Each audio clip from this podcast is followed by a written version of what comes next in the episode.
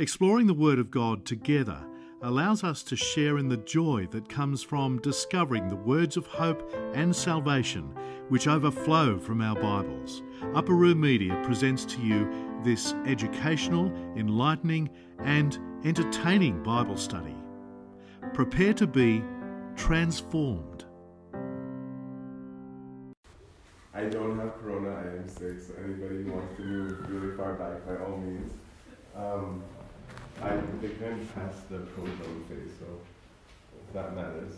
If you all die, you died in church. So I wanted to, we're going to do Romans 3 and 4 today. I'm hoping that this week is maybe a little bit more simple. I want to take the analogy that we used last time. Sorry, I'm way too close. What's that? I wanted to take the analogy that we had last time and then just maybe reframe it and say, okay, that analogy could work to make sense of chapters 3 and 4. So last week I was using the analogy of this car, right, in the company. I want to rework it to match the Gentiles and Jews maybe a little bit better. So instead of comparing two companies, all right, we're going to make it one company, okay?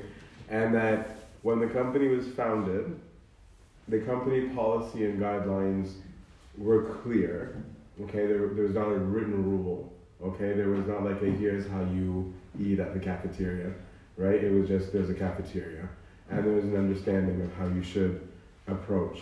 And if there were issues, they were kind of handled individually, right?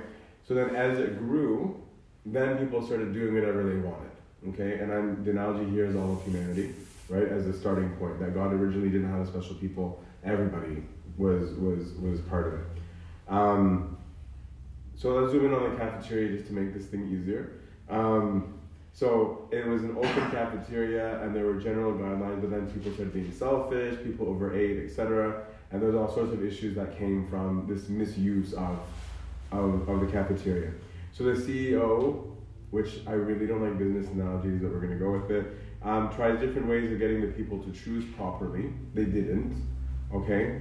Or they wouldn't. And that's where he introduced these promise cards, okay? This is where the cards came in, where everything went stupid, right? He's tried all these different things. So he makes this card, and he's like, okay, I'm going to make a deal. And he chooses, and we're going to see who that is in this readings today. I'm choosing somebody who's saying, all right, let's make a deal. I expect this kind of conduct, and I'll give you a card. So this covenant, right, because that's what the Jews are boasting in Romans that he's tearing apart, is these people saying, oh, we hold the card, right? And so with the card was parameters, is a two-way agreement, right? And that's why St. Paul, last week we were reading about him saying there was two aspects to the law. God's faithfulness, okay, to the covenant, and your keeping of it.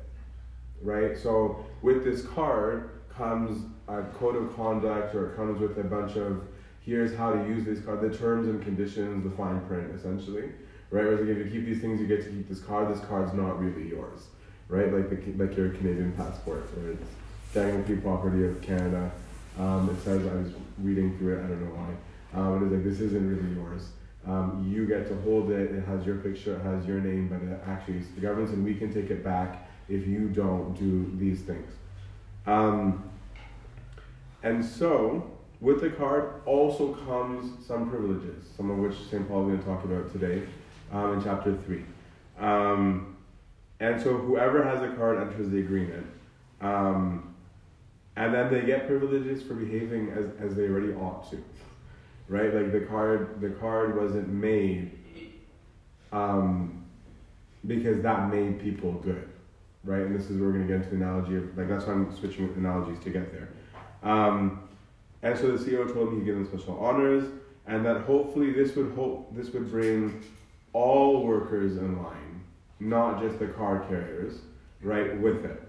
Over time, people started using the card differently, right, almost like the social insurance card, right, where it eventually got used to check someone's credit. It wasn't originally made for that, right? It developed other uses that man did to it, This matters because this is what happened with the Jews, right? Is that they were given this covenant, it meant something in this context, and then it started meaning more things. Regardless of whether those more things were right or wrong isn't the issue. It's that there was an initial context to it, right?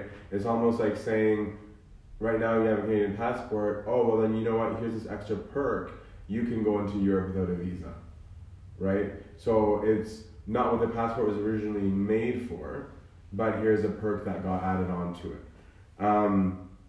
So the people with the card forgot that other people were still valuable to the CEO, right? That it wasn't just card carriers that the CEO likes, right? And that there was originally a context without cards.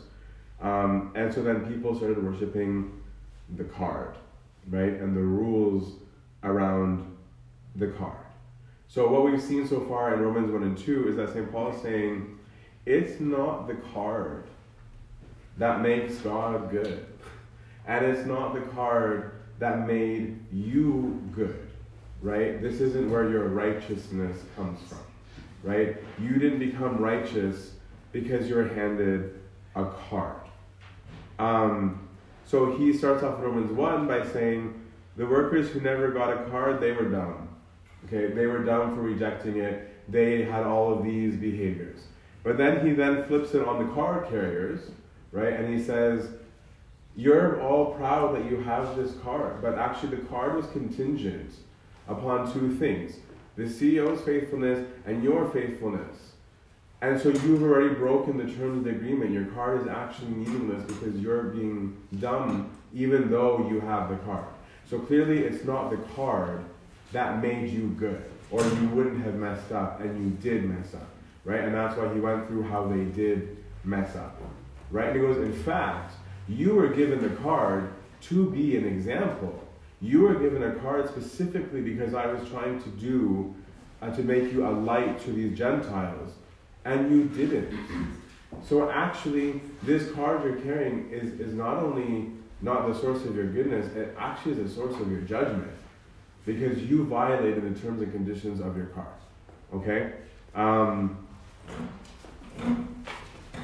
then he's going to go further, what we're going to read about today, to say that God didn't choose the first card holder for having the card, right? The first card holder didn't have a card, right? And that's where he's going to get to right now, saying, if you think your holiness is from the card, it's not. In fact, the biggest hero of your faith didn't have a card. He was given it. And so, everyone had been unfaithful. So whether you're a card holder, non-card holder, everyone was unfaithful except God, right? That's been his driving force point. And so what he's trying to get at is only the CEO can make it right again. This is the only one who's able to fix it. And so where we left off, right, was this question of, and this is where he's going to start from, is there then no advantage to having the card? Right, so this is the question of he's having this fake dialogue with an imaginary Jew, okay? Of saying, okay, so the Jew might ask me, so why bother with the cards? Right, if this is completely useless. Does getting rid of the card void God's end of the agreement? Like, does it make God not faithful to this deal that he made? And that's why St. Paul in Romans has a whole bunch of no ways, or God forbid, or in no manner. And he's going to cite a whole lot of scripture to go there. And to make a point that, as a matter of fact, the injustice of Israel, their lack of keeping the terms of the card, even more so shows God's faithfulness, right? Where that in spite of them not doing anything they agreed on, if there was a rule saying only take one protein at a time so there's enough for everybody and everybody's stuffing their faces and some people are hungry, right? He's like, well, actually you broke the law and your recompense for me was contingent upon that. And I still did, right? Which shows how real I am about it, that even though you broke the law, I kept my end of the bargain, right? That's what God gets to say. And so then I'm just giving the bird's eye view before we zoom in. And so then they're like, oh, so what are you saying? Are you saying then people should be stupid so that we can prove how good God is? Then if so, then if what you're saying is that if you're saying that my badness showed God's goodness, what's the point of even judging me? What's the point of being good? And so he's having this imaginary debate. So, without further ado, chapter 3. Then what advantage has the Jew? Or what is the value of circumcision? Circumcision being the analogy here of the car, right? Because that was the sign of the covenant. It was the sign of the covenant. So what's the value of the covenant? A lot, much in every way. To begin with, the Jews are entrusted with the oracles of God. What if some were unfaithful? So what if people didn't keep their end of this covenant? Does their faithlessness, nullify the faithfulness of God? No way, by no means. Let God be true, though every man be false, as it is written, that you may be justified in your words and prevail when you are judged. A lot of people struggle with that verse from Psalm 51 because they think it's God being judged, and it's not. It's just an English thing. I was saying, so that you prevail when you have completed judgment, right? So he's saying that if God weren't faithful, then God can't judge, right? Then he can't prevail in judgment because he's not just. So first he's saying, in this section, he's saying the car didn't do anything, okay? In fact, the people, he goes, but there were benefits that the people received. First of all, they were actually spoken to by God. That's a big deal. Right? Like with them, he entrusted the oracles of God. He entrusted his divine speech to, his own revelation to, and that is a big deal. Then he's saying, so what if some people were either unbelieving of the promise made by God, or were unfaithful to it? Those were the two aspects of faith. Well, God was still faithful to them. And he's going to address those who still don't believe in it among the Jews in Romans 9 through 11. He's going to actually return to them. So with respect to the analogy, he's saying God's allowing other people to exist, like non-card carriers, is a sign of his niceness, okay, for lack of a better word. God's tolerance of people who broke the term of the card is also a sign of his niceness, okay? But then he's also dealing with the question of, are you saying that because people broke the law that there is no point? Are you saying that the carrying of the card is useless? And he's saying, no way. So God's being true is not being undermined by other people's whole thing. I'm not going to go into the whole scriptural references, but he is making a whole bunch of scriptural plays here.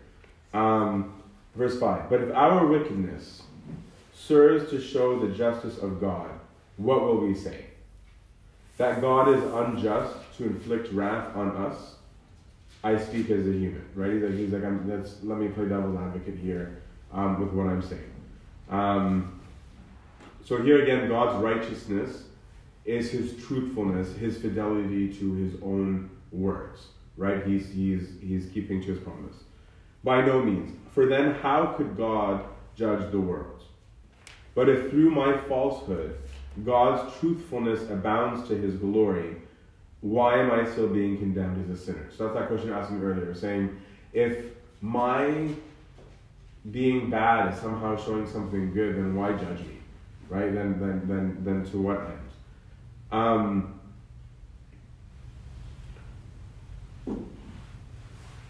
If God's benefiting from this, right, is what they're saying, that this is working out for God. Should he refrain from doling out wrath? Because remember that in Romans 1 and 2, he said the wrath is upon all of you, right? This encounter with God for wrong is on all of you.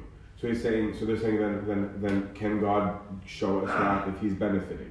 Should we do wrong things to make God look good? If so, then can you even call me a sinner? So, they're almost accusing Paul of being a relativist, Like this is a very modern, actually, kind of debate. Because basically to the question of does behavior not matter, in fact, shouldn't we just be stupid to just show how God is? That's what they're saying. And St. Paul's saying, no, that's dumb. That's just dumb. Because he's saying, my point is not to say, do whatever you like. It's to say that God is faithful. You're missing my point, right? You guys are having this debate about, oh, well, since he benefited, should we or should we not? And we have all these debates all the time, right? Where we'll get sidetracked by something ridiculous. Like today in class, somebody's like, well, Christianity is always being provocative.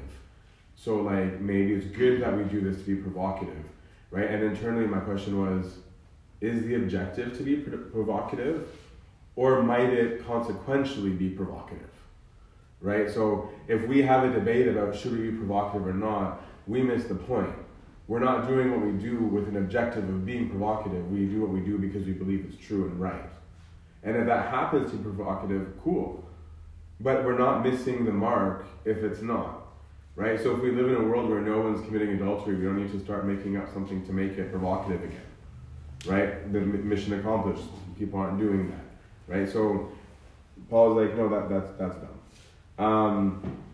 I'm saying, not me, Paul's saying, God is faithful. God is righteous. You, Gentile or Jew, you are not.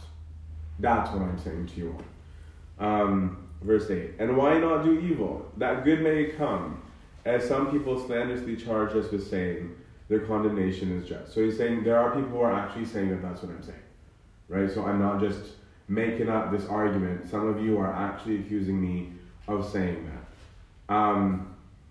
And that's an important point too, because I think sometimes we think it's okay to do wrong because there's a good outcome, right? Where we'll weigh things out and be like, yeah, but this one at least brings this resolve. I lied to him, but it made him think this or do this, and that was good, right? And that's not right.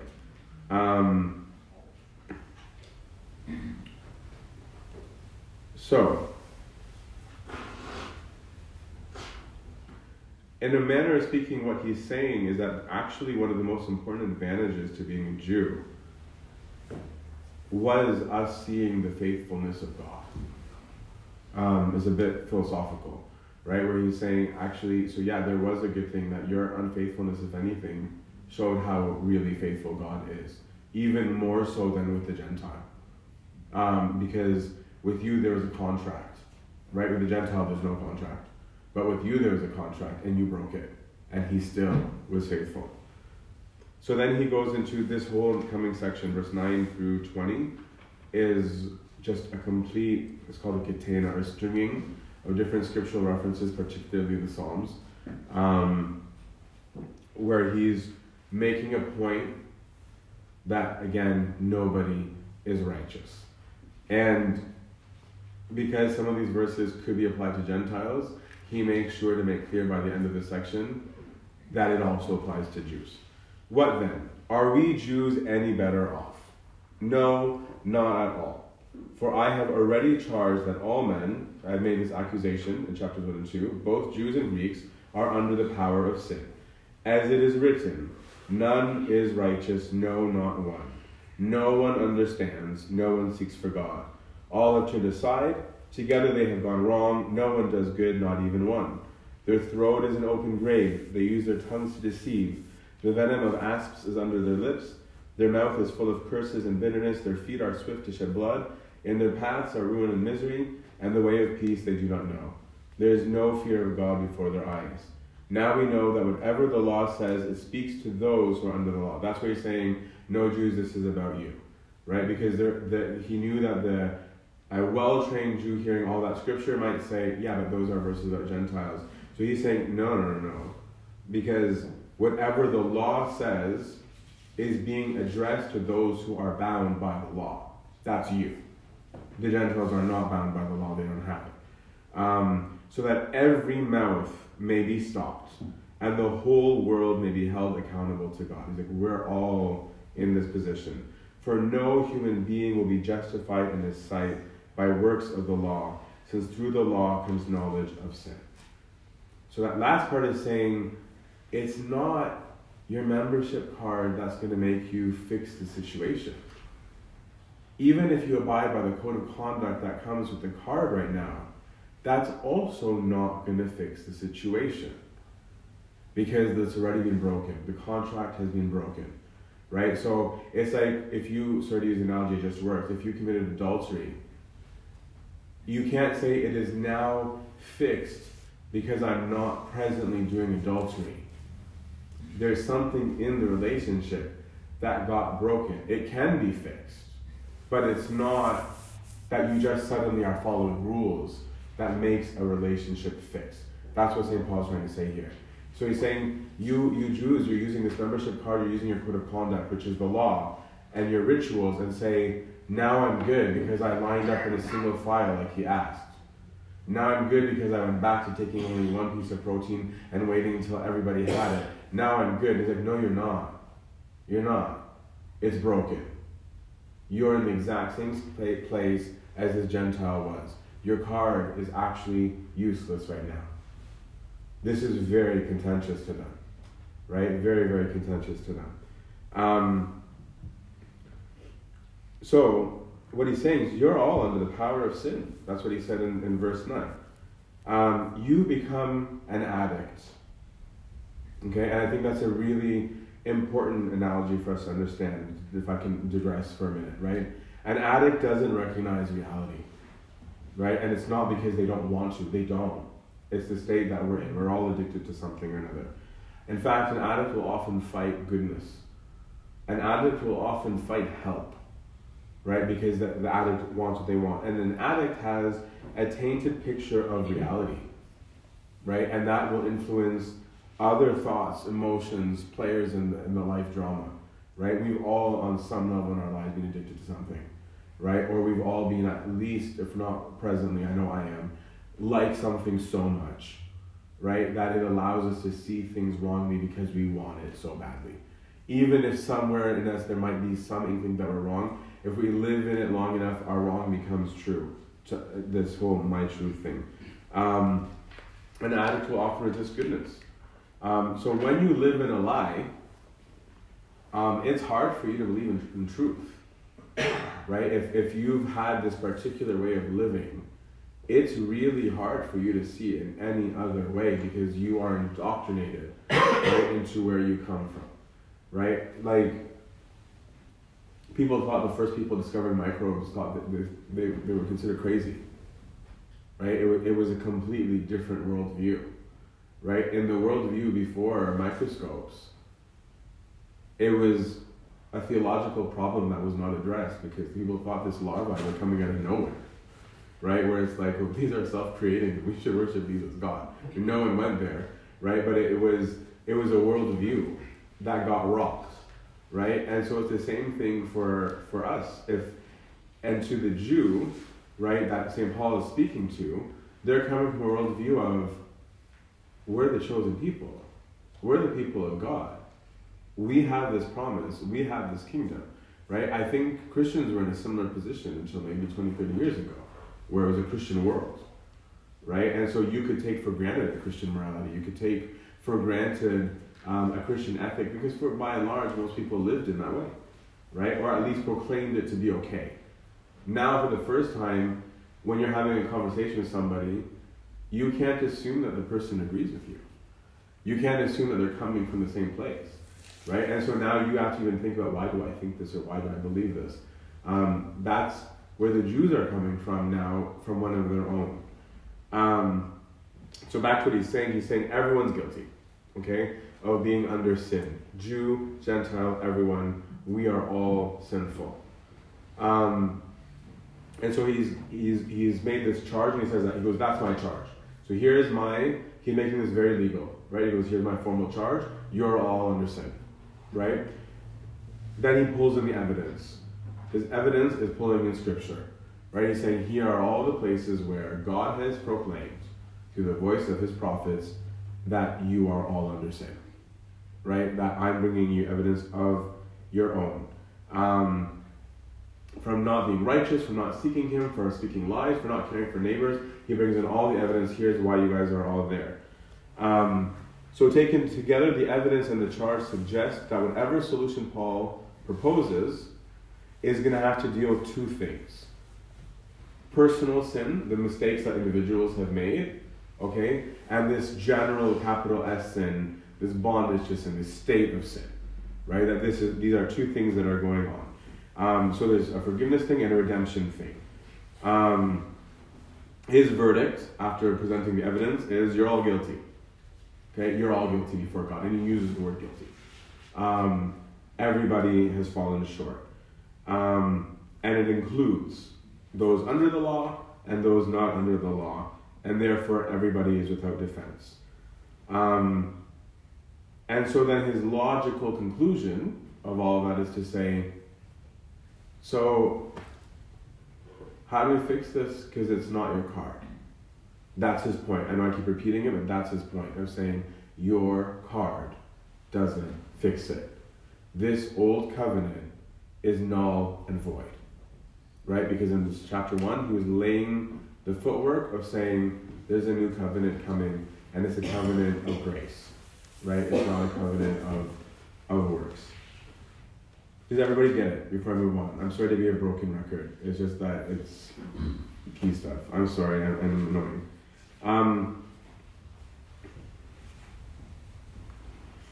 Just for the point of honesty, there's some debate still. I don't think it's as intense as it was 100 years ago, to be honest, about whether these deeds that are mentioned by Paul as being ineffective only refer to ritual law, or whether they refer to more than that.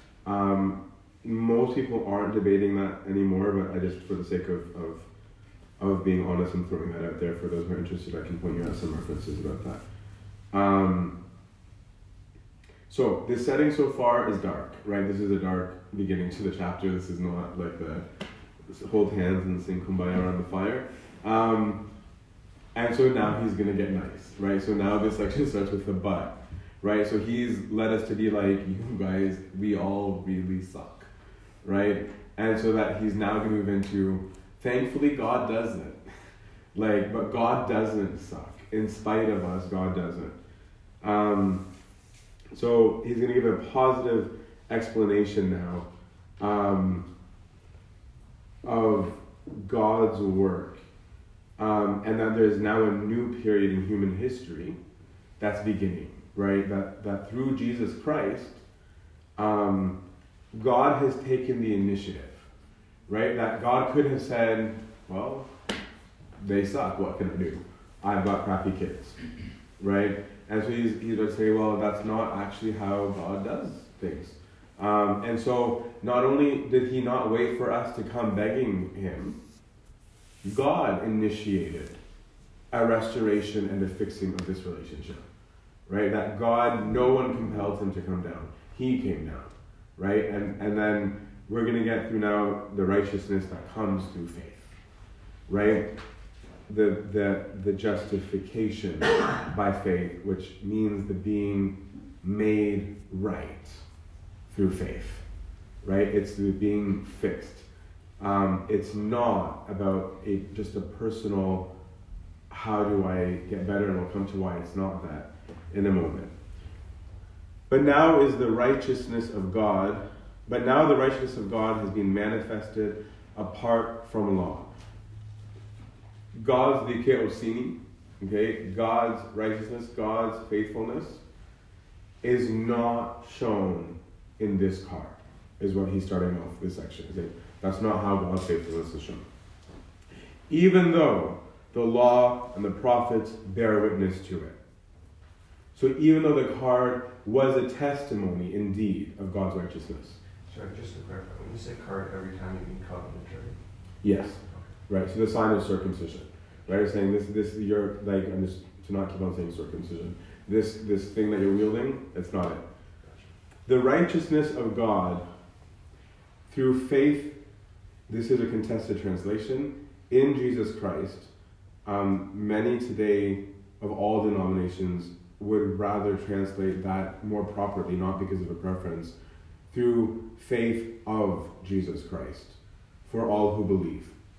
For there is no distinction, Since all have sinned and fall short of the glory of God, you're a Gentile. They are justified. They are made right by his grace as a gift. Through the redemption, that's the capital S sin issue we're talking about, which is in Christ Jesus, whom God put forward as an expiation by his blood to be received by faith. This was to show God's righteousness or faithfulness, God's dikaiosune, because in his divine forbearance, he has passed over former sins. It was to prove at the present time that he himself is righteous and that, or faithful, and that he makes right him who has faith in or of Jesus. What's going on here? This is the faithfulness for faithfulness he talked about in chapter 1. The faith for faith. He's saying that God's faithfulness to the covenant, God's faithfulness to us as his people, irrespective of what we did, demands our response of faithfulness to him. It's not the card that does it. It's that he did this that demands a response from us. To make sense of this, right, then, again, is the reading of this as the faithfulness of Christ. The faithfulness or righteousness of Christ. So, what he's saying, number one, what has been shown? God's faithfulness. Because he's making us right. He's making us right in spite of what we did. How or where, how is he doing this? In Christ's faithfulness, which he equates with his death. Right? I was saying Christ is that way that God showed his faithfulness to us. Why? Because we as humanity, we weren't able to do it. Right? We weren't able to keep our end of the covenant. And so then God said, I will become you and I'll do it for you, in you and through you. Right? I will do it. And so this is God's faithfulness, not ours, that he does on behalf of us. And who is it for? He's saying anybody now. This is a big leaping statement that St. Paul's making. Anybody who responds with faithfulness of Jesus Christ.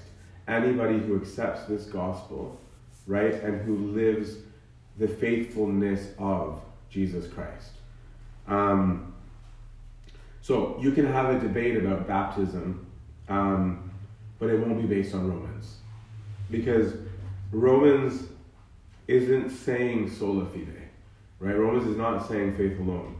Romans is explaining God's fide, right? Romans is explaining God's faithfulness. And God's faithfulness is not the law. The law was made for man. The reason for making those cards was because men were behaving stupidly, right? So it wasn't that God said, here, let me make a card that shows you that I'm good. It was God saying, you're messing up, I'll make you a card to help you, right? And so then the rules associated with the company and then with the card, those weren't themselves God's faithfulness or righteousness. It's above that. Even though the card was good, even though the card had a point. That's why Paul's not saying Judaism is stupid. He's like, I'm a Jew and I'm proud of it. Right? He's saying that there was a point to them. Even the prophets wrote about it. But that they were not the end. The real person who was actually faithful to God, our response to the covenant, was Jesus. Okay? His death shows God's righteousness. Not just making it right, but also in that he's not making sin okay. Right? Is that Christ didn't come down and be like, all you're doing is okay, don't worry about it. Right? I'm here to just tell you, you're good. You're all good now. That's not what he did. He actually came and he condemned sin. And he says, no, this is wrong. And that's why he says, if you want to have life, have it like this. And he says, be ye imitators of me. Right? Be perfect. So he's not saying, you were bad and I'm calling you good. He's saying, I'm fixing this relationship. Now you can be good. You couldn't before. Now you can. That's why it's not deeds alone. Because just doing the works of the law didn't make the relationship right. And it's not saying you're good, God, either. It's not faithful, right? Is that there's this jointness of it. They're released from the state of sin through Christ's redemption. So we were alienated from God by our decisions, and it is Christ who makes us not alienated anymore. So what is this justification? It's being made holy. It's being freed from the bond of sin. It's not being called free. It's being free. It's not just some special word that you got this new status. It's an actual thing that occurred. And it means that we're being what we were meant to be. It's bringing us back to our first state. It's bringing us back to how we were before we needed a card. He's taking us back to being Adam and Eve in that garden. Right? It all starts and ends and returns to paradise. Right? Because that's how things were meant to be. God didn't want a membership card. That was not ever his plan. He didn't want to deal with one group of people. He wanted everybody. Right? And so he's saying, I, as Christ, I'm bringing you back to that. And so, in verse 25, God has given a sacrifice of atonement. And this is so, visually stunning, especially to a Jew, because now they're having this image of the mercy seat, the Holy of Holies, right? They have this image of this sacred place that nobody can enter because that's from where God speaks. And in this tent, in this meeting place of the Holy of Holies, that was the contact point between heaven and earth, right? And now Paul is placing this in Christ, right? Like we were talking in the Gospel of John. And so now, the sins of the people, what they were used to, were defiling not only themselves, but the holy places, because they were contaminated. And so now there's this rite of atonement that he's alluding to, of when the priest would go in and it'd be the sacrificial lamb that has no blemish. What's the definition of atonement? The definition? This is a very complicated question because it's got its own theories about it. The basis of it, to not get too complicated, is there's a debt and it's being removed. Okay, to not get too into it, because it gives arguments to So the priest would go in, offering this lamb, but there'd be this other ritual that would be happening at the same time. And their atonement had two aspects to it. There's the blood sacrifice that's being made, but there's also the scapegoat that's going on, where there's another lamb that's let go. And it was an understanding that we were supposed to die, but we got away. This lamb died, right? And so Paul's saying, that's Christ, right? His death is your scapegoat, right? He's linking it back. And because of him, you are liberated from your personal sins and from this status of sin. He's fixing, both are fixed in the person of Christ. So now he's saying, so who can access this? Anyone. Right? Now he's saying anybody. That was verse 22 and 3. The image of his glory is us. We're his image and likeness. So what he's done is said, I'm going to go and fix it. We have this problem. The relationship is broken. They can't fix it. They're diseased. They can't fix it. I can. So I will. Right? It's not something I'm just going to think about. And now anybody who wants can have access through me. This card is now void and null. I'm canceling the system of the card. I am the access point. Now the card of access is Jesus Christ. Okay? It's not your membership card. It's now Christ. Everything is overpowered through the faithfulness of Christ. Why? Because he kept the covenant. He kept the faithfulness of God from both sides.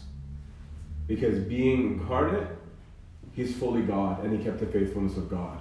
Being fully man, he kept the faithfulness of man. That is why it is made right in the person specifically of Jesus Christ. Right? No human was able to be faithful to it. He goes, I kept the law. I kept every single tittle of it, as he says in the Gospels. Right? He goes, there's nothing that I broke of the law, of the covenant of God. I've done it. Right? So now I have accomplished that faithfulness. I have accomplished that. Now there's a new deal. And the new deal is through me. Right? And if we're faithful to God, then we receive another gift, and we're going to get that. So how do we participate? It's by dying with Christ. Because he says you have to have that faithfulness of Christ. And so you die. Right? And this is why the rituals of baptism that St. Paul emphasizes in many places of his letters is die. Right? Die with Christ, because that was his faithfulness. And rise with him. And that's why we immerse people in the water 3 times. It's a symbolic ritual to say we are dying. Right? We are drowning in the waters of baptism. Right? We go under. We were dead because we were under the law of sin. And the only access to being freed from the law of sin is through the person of Jesus Christ. So we will die in Christ. If the baptism was done not in the name of Christ, actually some of the early baptisms weren't even in the name of the Trinity, believe it or not. Some of the early baptisms were only in the name of Christ. We do it in the name of the Trinity. But because it has to at least be in Christ, because it is his specific death and resurrection that made us right with God. If I don't go under with him, I don't come out with him. Right? That is the new covenant. It is to put on the Lord Christ himself. That is why for 2,000 years we run to the font. Right? And it's sad that we've lost some beauty of the tradition that if you guys come on the Feast of the Cross, we do the processions, and on the Feast of Palm Sunday, when we go and there's stations around the church. There's one station that says that you do it before the le'en, the basin, because the basin was right in the entrance of the church, right? Because it was a sign that when you walked in, that you were reminded of your death and resurrection of Christ, that your participation here by grace was through your baptism. So the first thing you saw when you came in was that font. Right? And it could be above ground or it could be below ground, and we knew it right there. So in that part of the service, we stand there because that's where it should be. It should be a basin that's there.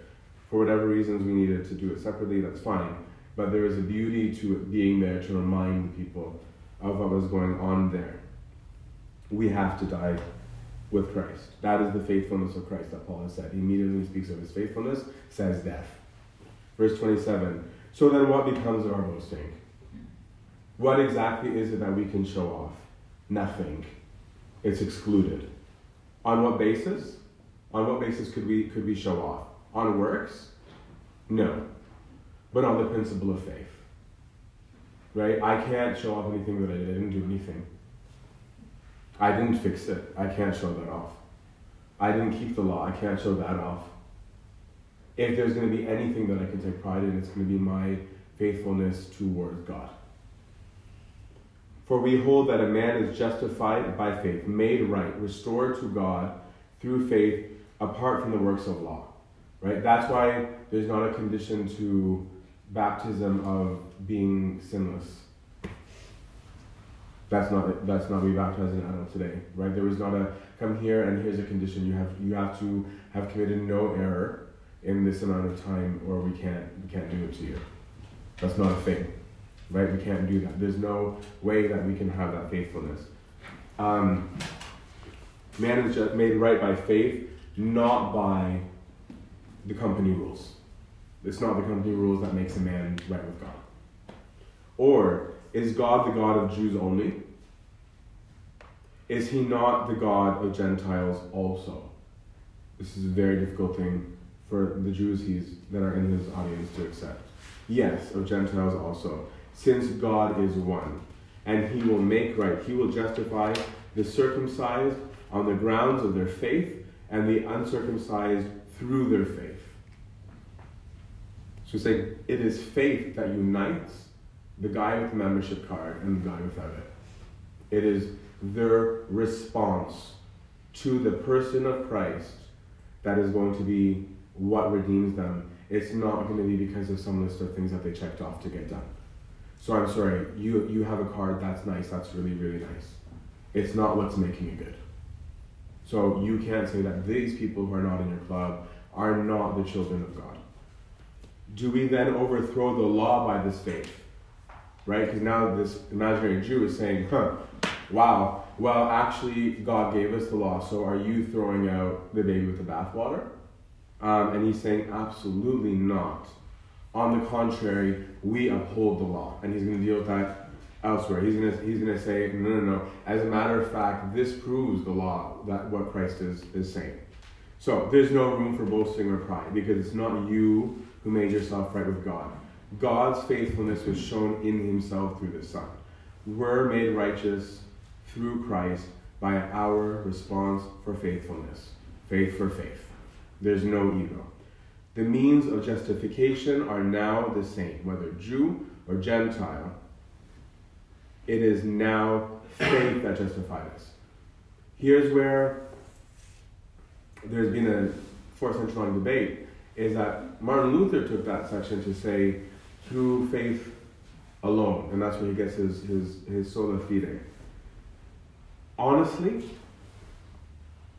I don't think St. Paul would have a problem with that. I think what would be a problem is how you define faith. Right? Because when Paul is speaking of this faithfulness, it encompasses the whole of Christ. It's not a declaration of, I like you. Right? He's saying it's faithfulness for faithfulness. It's faith for faith. And that he's saying that the faithfulness you must have is the faithfulness of Jesus Christ, which means to die. In which case, everyone would agree. Right? We would all agree on that. Right? And so, but it was not about my personal being made right because I made a mistake. Right? This is about the whole condition of humanity, individually and as a whole and communally, with God. And so this covenant has now been fulfilled by the faithfulness of Christ. Right? This is the goals of chapter 3. And so now Paul will turn to Abraham as an example to say, is this backed up by Scripture? Okay? So I'll read chapter 4 in its entirety, and then I'll let, because I'm really, and then expound. I know you guys might be bored by now. So, what will we say about Abraham? Our forefather according to the flesh, right? This is the thing they boast in. If Abraham was made right, justified, by works, he'd have something to boast about, but not in front of God. For what does the Scripture say? Abraham believed God, and it was reckoned to him as righteousness. So he's saying, Abraham hadn't done anything, but his response of faithfulness to God, Scripture tells us, he's quoting Scripture, because he's trying to make a point that Scripture agrees with him, says that it counted for him as being made right. But he hadn't done anything, right? And he's going to get on and say, he didn't even have a law yet. Now, to one who works, his wages are not reckoned as a gift, but as his due. So he's saying, if you're being made right with God is supposed to be a gift, it can't be because you did something. Because by definition, a gift is a gift. You don't do something to earn a gift, right? And so he's saying, this isn't what seems to have happened. Now, to one who as is due, verse 5, and to one who does not work, but trust him who justifies, makes right the ungodly, his faith is reckoned as righteousness. Okay? Somebody who just trusts this promise, right? Not helping the promise along, not doing something that makes the promise true. That is faith, right? Is that it's one thing for someone to come to me and say, I promise you I'm going to make you prime minister. Okay? And it's another thing for me to say, I'm going to become prime minister, but to do that, I need to become a local MP first.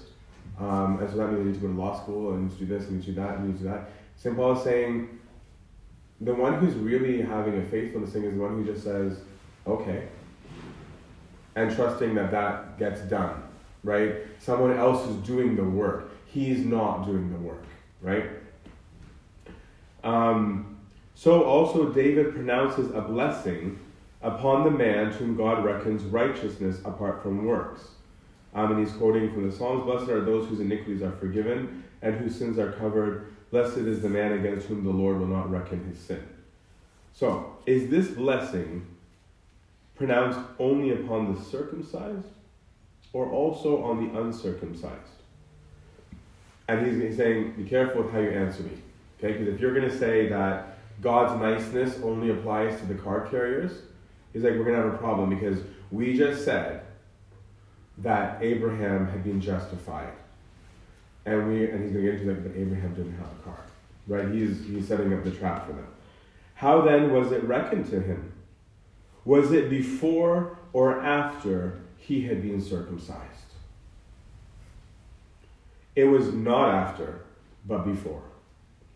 He received circumcision as a sign or seal of the being made right, of righteousness, which he had by faith, while he was still uncircumcised. The purpose was to make him the father of all who believe without being circumcised, and who thus have righteousness reckoned to them, and likewise the father of the circumcised, who are not merely circumcised, but also follow the example of the faith which our father Abraham had before he was circumcised. This is heavy, that's why I'm trying to use the analogy. What he's saying is, this guy, God initiated making things right with him. God didn't choose him as the first car carrier because of anything he did. We don't know why God chose him, but it doesn't say anywhere that it's because Abraham was a good guy. He was a good guy. We don't know if that's why God chose him, or did he become good because of what God did? We don't know. That's not even our concern. Because what St. Paul is saying, he didn't have the card. God gave him the card. God actually said, my relationship with you is good and right, and I am the one initiating with it. It's a grace.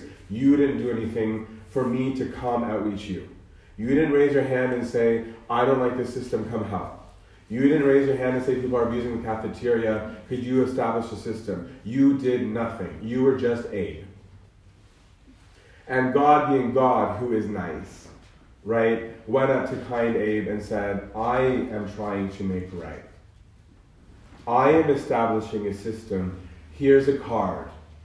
Here's what it means. But he was already counted by God as righteous. He was already being dealt with by God without the card, without the law, without the system. And so that's why St. Paul is saying, because of that, this guy is an example for the Jew and the Gentile, because he was not a card carrier like the Gentiles. And he responded to God before there was a law. Abraham was made right by his belief in what God said. Because the covenant was God's faithfulness, your response to that. And Paul is saying, Abraham just responded. That's all he did. He didn't do anything. And because of that, he is now the father to everyone, Jew or Gentile. The promise to Abraham and his descendants that they should inherit the world did not come through the law. Right? He's saying, so, yes, God promised Abraham, I'm going to make of you a father of great nations. That's what Abraham means, father of many nations. Right? Abraham just meant father of a nation, and Abraham meant father of many nations, right? And he's saying he became that, and there was no law yet. So it definitely wasn't because he did the rituals that you're boasting today, right? Because the Jew is saying, are you throwing out the law? And he's saying, well, it wasn't the law that made Abraham the father of many nations. This is from your Bible, right? That's what he's saying to them, right? Like, your Bible is saying it, not me. Your Bible is saying Abraham is going to father many nations, not through the law, but because of being made right through his faith. Now, if the adherents, if the followers of the law, who are to be the heirs, faith is null and the promise is void, because he's saying, you broke it. So if the only way of being made right is through the covenant, through your membership card, well, we have a major problem, boys and girls, because you broke it. Right? So you're coming back to that point. For the law brings wrath. But where there's no law, there's no transgression. Because the law actually is a big problem for you, because the law showed you that you're wronged. Right? Because before, you might not have had the rule. You didn't know it was right or wrong. But now it's put for you in writing. Now you know. Right? It's like the person like, oh, I didn't know. Like, it's my first time, officer. I'm so sorry. It's like, well, no, sweetheart, now you know, and it's on your file. If it happens again, you don't get to pull that I didn't know card. Not that that's happened to me before. But where there's no law, there's no transgression.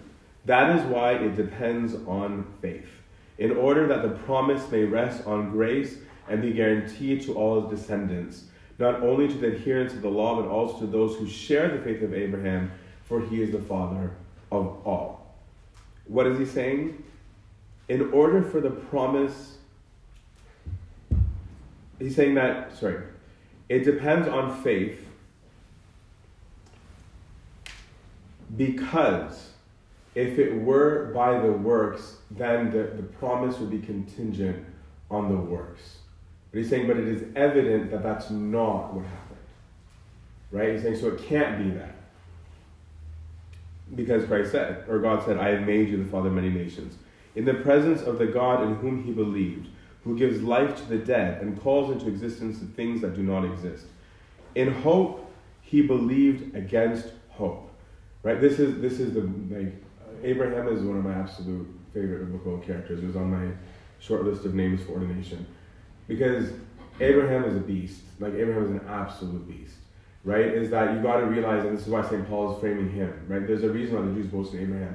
You're talking about a guy who's part of some religion that wasn't Jewish, who's hearing voices. Right? Most of us today, if somebody's hearing voices, like, you need to get that checked out. Right? He's hearing a voice saying, hey, you should leave where you're at. Just, like, yeah, go. Follow me. The voice. Right? He didn't even say, could I get a name, please? Right? This is why I'm saying Abraham was magnanimous in his faith. Right? Where he says, okay. He has hope where it makes no sense. The only thing he's going by is hope in this promise. He's not. That's why it's righteousness. It's faithfulness. It's saying your faithfulness, Abraham, is that you followed him. You responded to him. You had nothing to go by other than his promise. Nothing.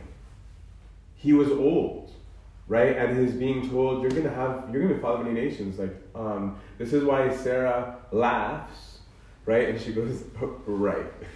Literally, right? She goes, I don't have a period anymore. But literally, that's what she says, right? She goes, I don't even have a period anymore.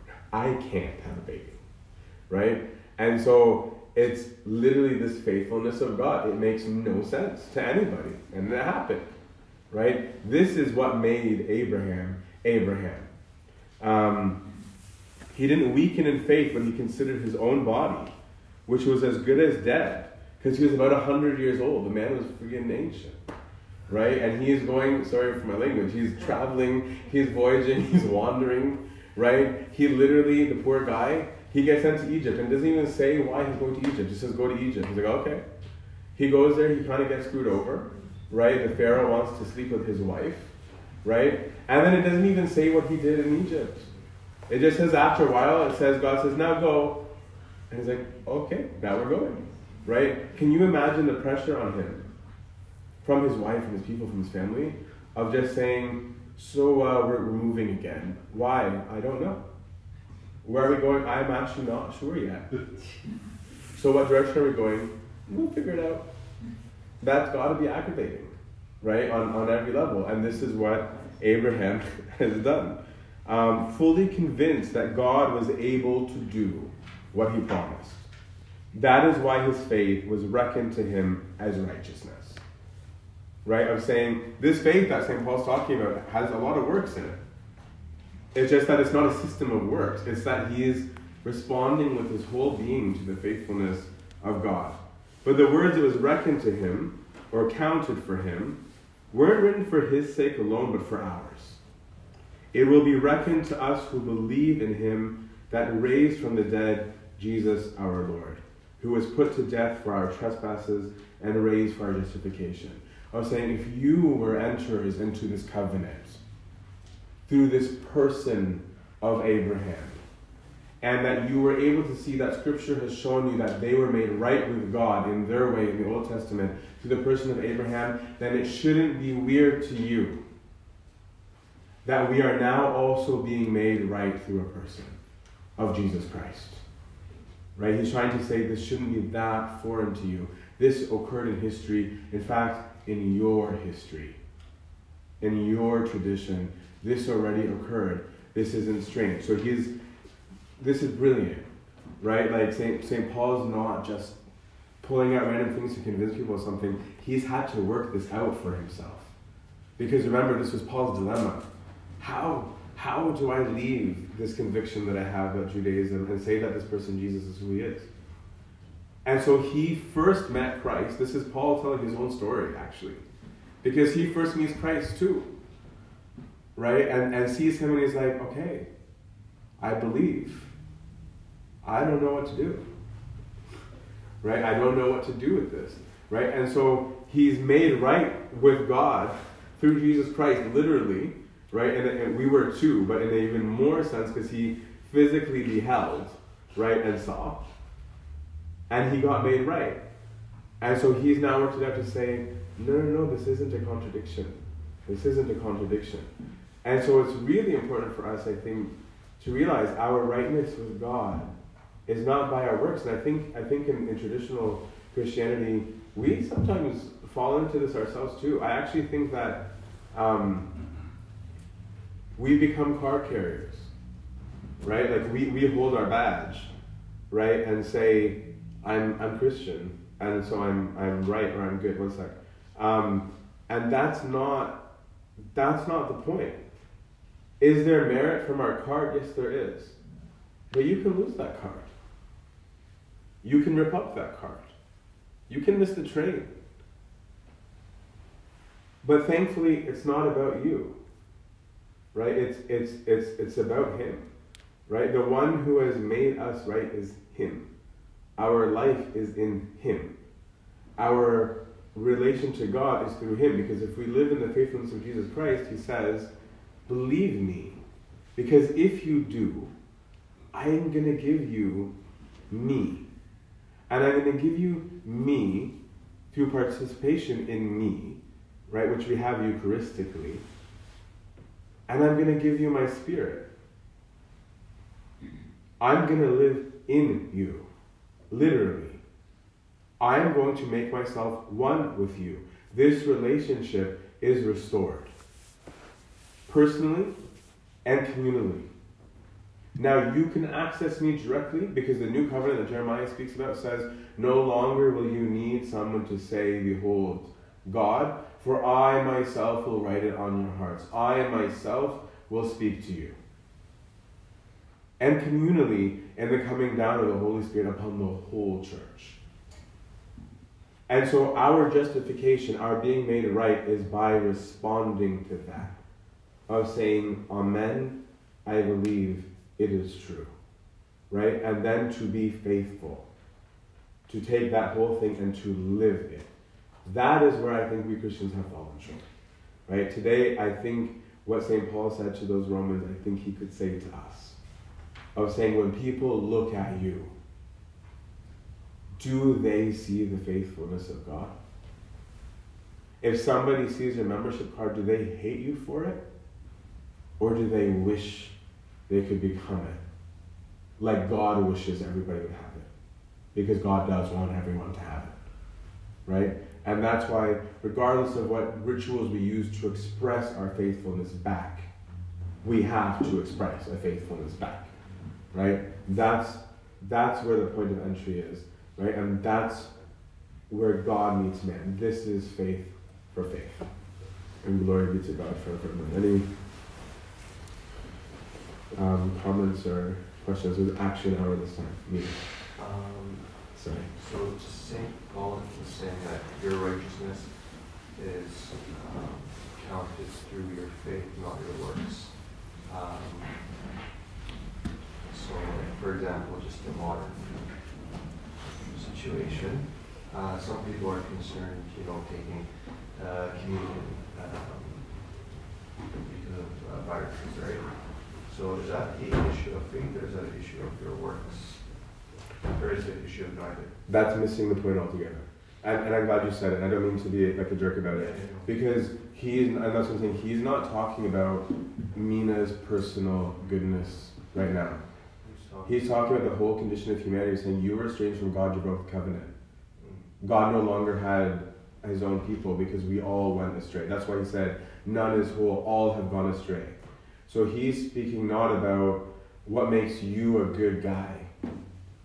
He's saying the restoration, the making right, the justification of humanity to God is in the person of Jesus Christ. And originally it was in the covenant. And it still is, it's just a new one. Yeah.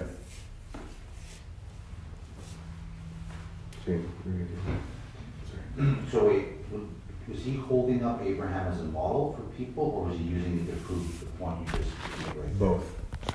He's saying that he's the archetype of everybody. So he's like, I'm setting him up as a model for what I'm telling you, but actually, strictly speaking, factually, he really was.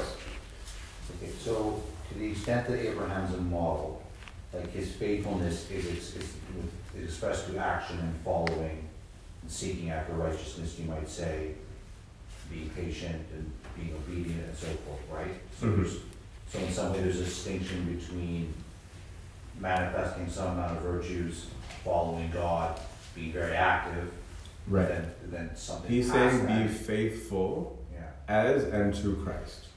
Yeah. Right? And so that means literally look at Christ and be that. Okay. Which demands so much. So when does being like Christ transition from an active thing you're doing and through adherence, and when does it become works that you're not justified by? So he's saying that is what faithfulness is.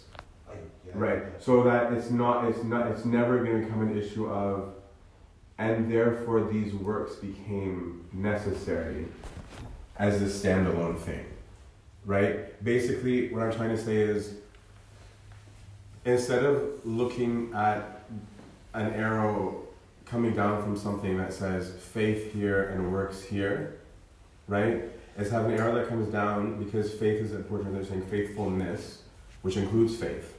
And in the topics that come underneath it are a whole bunch of things, one of which is works.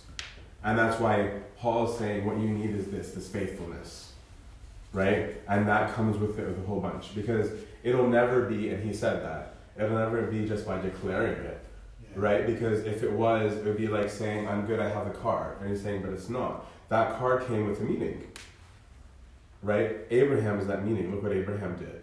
Abraham didn't just say, yeah, you're cool, I like you. Abraham followed. Abraham did all of these things.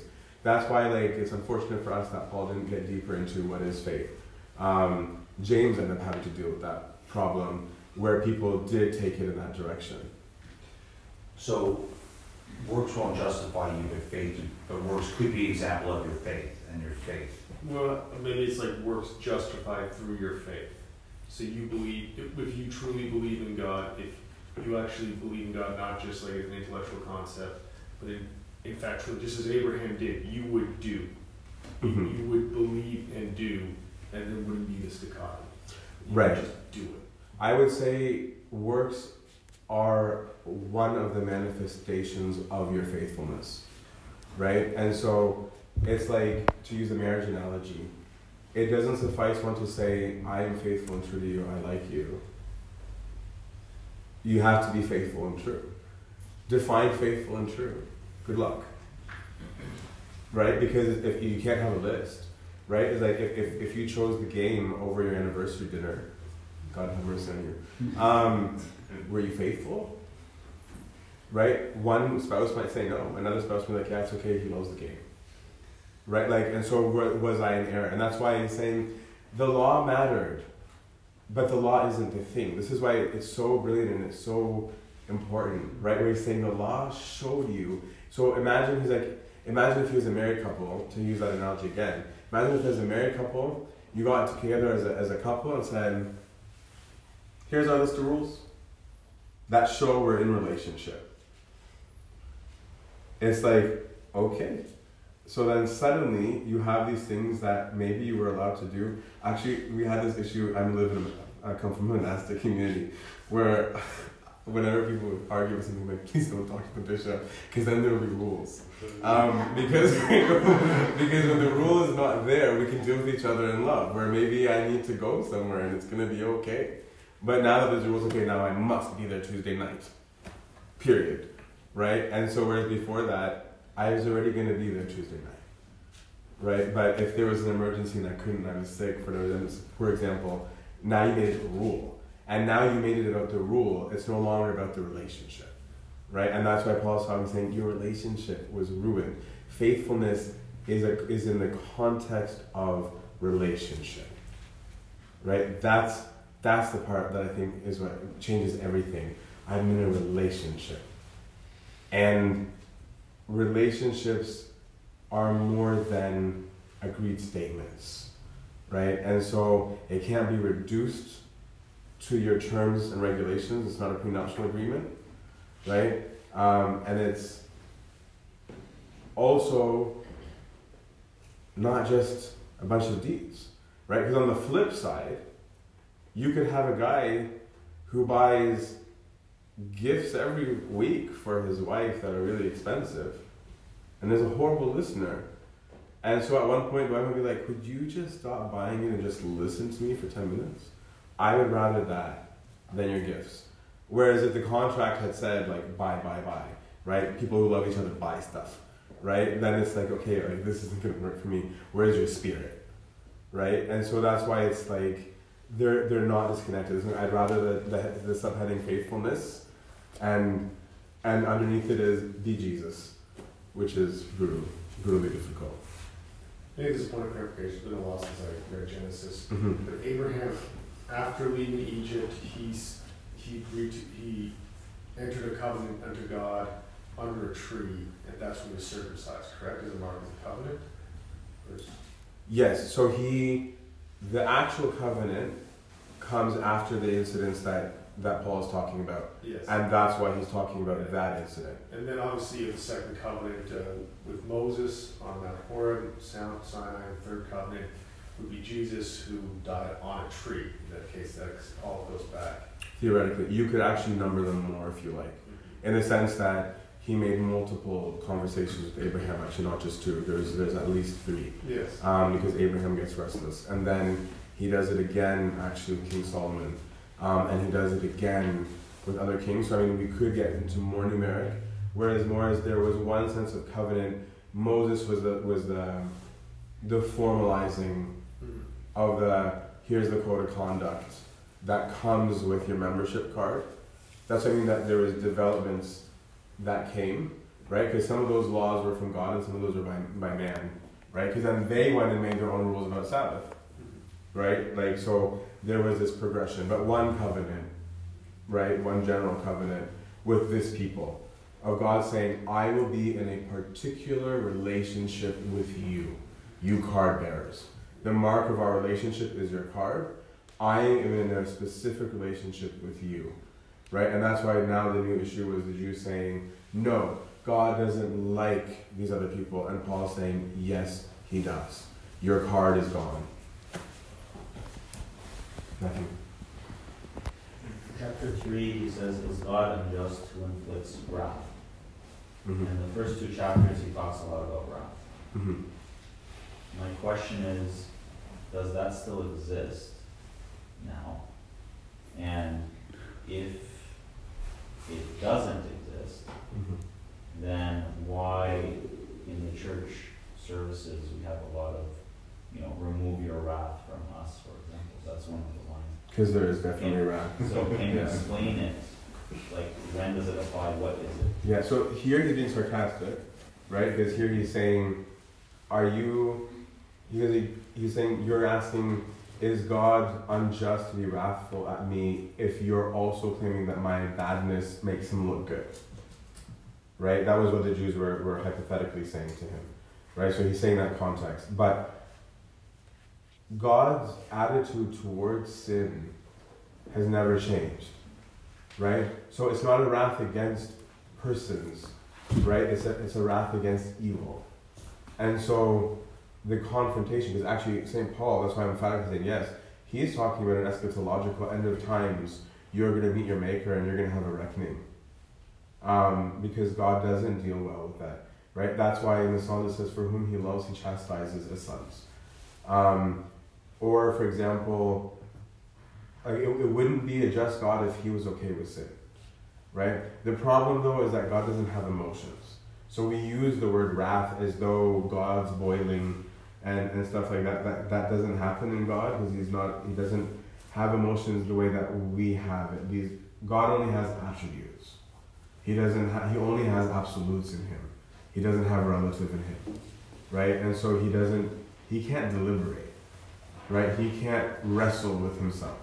But we use these expressions to make sense of God, right? Like, God doesn't repent, even though we use the word, right? Repent meaning change of mind, right? He doesn't change his mind, right? Like, there's not even time in him. Time is relative, right? So his wrath is a state that he has in confrontation with non-holiness. And so his wrath is always going to come out when unrighteousness is put into him, right? It's like darkness, the minute touched by light, is obliterated. That's the wrath of God. They can't coexist. It is impossible, right? So how does God deal with our unrighteousness? There's all sorts of theories about that, right? But that is the question Paul's asking, is how does God make us right? And the Orthodox answer is through Christ, not just Orthodox, through the sacraments, of saying, here's an access point God gave us to himself because only he can make us right, right?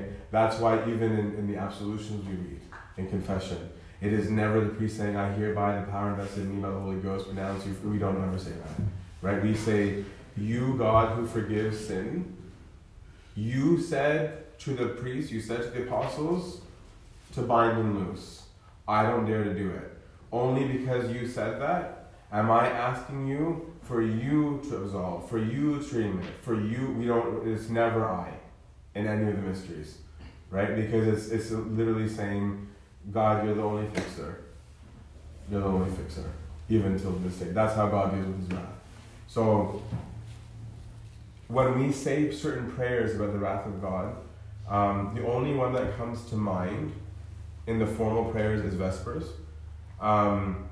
Vespers was an evolution of the Book of Hours, the Abbaia, the Orlogium.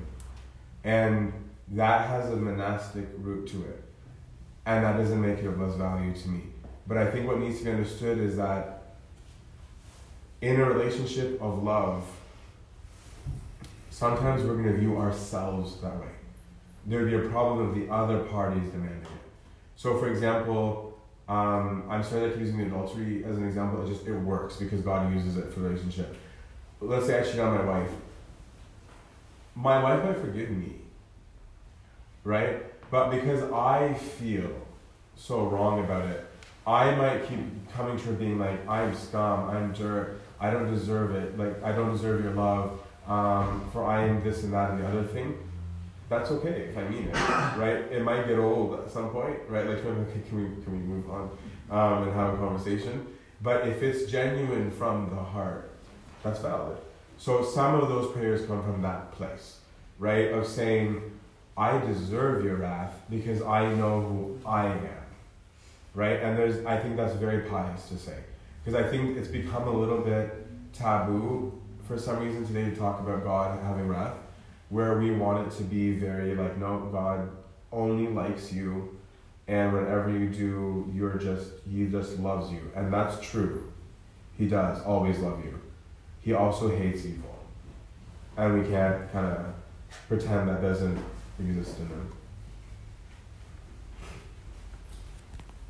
Just clarify that. If I am doing evil, does that mean he doesn't like me? No, he hates evil. So how do we separate those two? Because he's saying, you're building up wrath in the day of wrath, mm-hmm. Like being ungodly. So how do we separate that, like the person from the evil? I don't even want to go there, because that's caused so much controversy in the history of the church of what does he do? Does he obliterate? Does he fix? Does he chastise? I'm not giving my position. Does he save everyone? Like that very question has been the stuff of centuries. And I don't know. I genuinely don't know. Right? And so that's why Paul's saying don't look at that instead. Because Paul doesn't even bring up the wrath to say, haha, cower and tremble. He's saying, the covenant is saying be faithful to the faithful one. Right? And if you do that, you're good. Literally, he's saying that. If you do that, you're the KOC. Right? And so that would be a more positive way to do it because we are going to fall short. And that's why Paul says, we are all under sin. I wish to do good, and then I don't. And I'm the guy who's yelling at you all. Right? And so we're all going to fall short. But his point is, thankfully, God is righteous. And not in the 60 cents.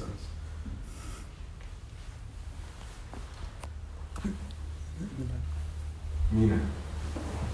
Just one final question. So the act of trusting God, to trust Him, would that come, or the act of trusting God, would that come from you or it comes from His grace to you? That's what we say is synergy. So Paul is saying God initiated already in time. So in a sense, it's always God first because He already did. But that I respond in time also to His faithfulness, right? When I encounter the person of Jesus Christ, right? That's why, like, it has to start with Christ, I think. He is the one mediator, right, between God and man. And that if that's where we start, then it will always be that God is faithful first. Always. So that's His gift to you, to believe in Him or to trust Him. Mm-hmm. Okay. It's that He already made the initiative of relationship. So your call is, do you want to be in relationship? It's there. Right? Like He's like, I've already initiated, I've already put my hand out. So now do you want to take mine? That requires your faithful response of saying, I trust you. That's why the Romans really changed my concept of faithfulness. I think it's even more relevant to us in this modern context than ever before. Because being faithful, I think, right now is hard. Very hard. So if you're falling short, and you're not trusting enough, so is that my fault or is not giving me enough grace? And I should ask for more. Not a lawyer for God, but I would always say the problem is with us. Only because I believe He's perfect, right? So, and I know what you're asking, and I don't disagree, but it would end up being us. But that's part of relation, right? Like part of relationship, like whenever I'm dealing as a person who was almost atheist at one point, I come back to two things. There are two things that help a person's doubt, whether it's about faith or faithfulness. Knowledge and experience, both. If I don't know the person, I might have wrong expectations. If people think I'm good at texting, I'm not, right? So if people have this expectation when they message AP that he's gonna message back and like, well, he's not faithful to his relationship, they're right. But that's not one of my characteristics, right? And so there's a mistaken knowledge there about who I am. But their experience will have helped them too, right? And so it's the same thing with God, where it's like, I thought He was gonna respond this way. Right? That's why it's Christ first to me, Bible second. Right? Because the Bible is the story of man's interaction with God. Right? So from it, I can start to get data to take from about other people's experiences. It's both knowledge and experience there too. Right? It being like, oh, when I read Abraham, it says Abraham was 86 years old. He was 86. When God had spoken these things to him.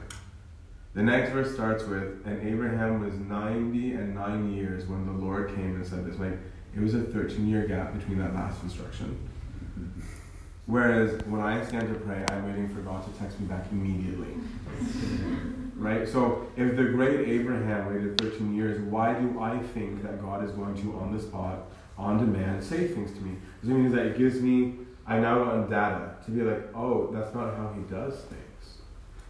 Right? But if I didn't know that, and I'm just judging him by my construct of God, I think it's the shift of treating God as a what to treating God as a who. If I start treating God as a who, then now I'm dealing with somebody who has attributes and personality characteristics. And then I'll realize that it's that my lack of ability to be faithful is part of my own weakness. But the beauty is he's not mad at us for that. Right? Like God doesn't be like, well, you thought I was going to do this. You were dumb. He doesn't do that. Right? Where he's just like, I was there. You were demanding to see me in this way. It's like the way we treat normal people from day to day. Right? I mean, oh, they're just saying that because they want this. And maybe that person didn't mean that at all. But we've decided it.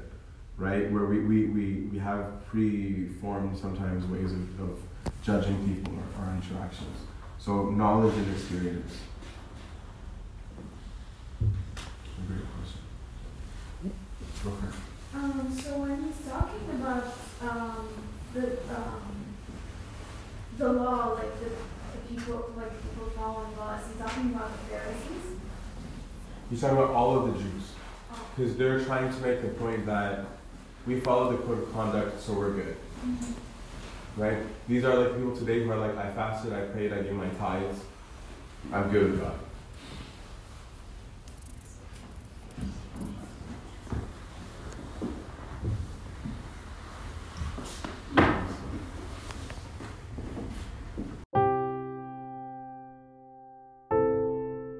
This talk was brought to you by Upper Room Media. We hope that this talk has, through the grace of God, touched your heart, and we pray that it will not only inform you, but will also transform you and your life with Christ.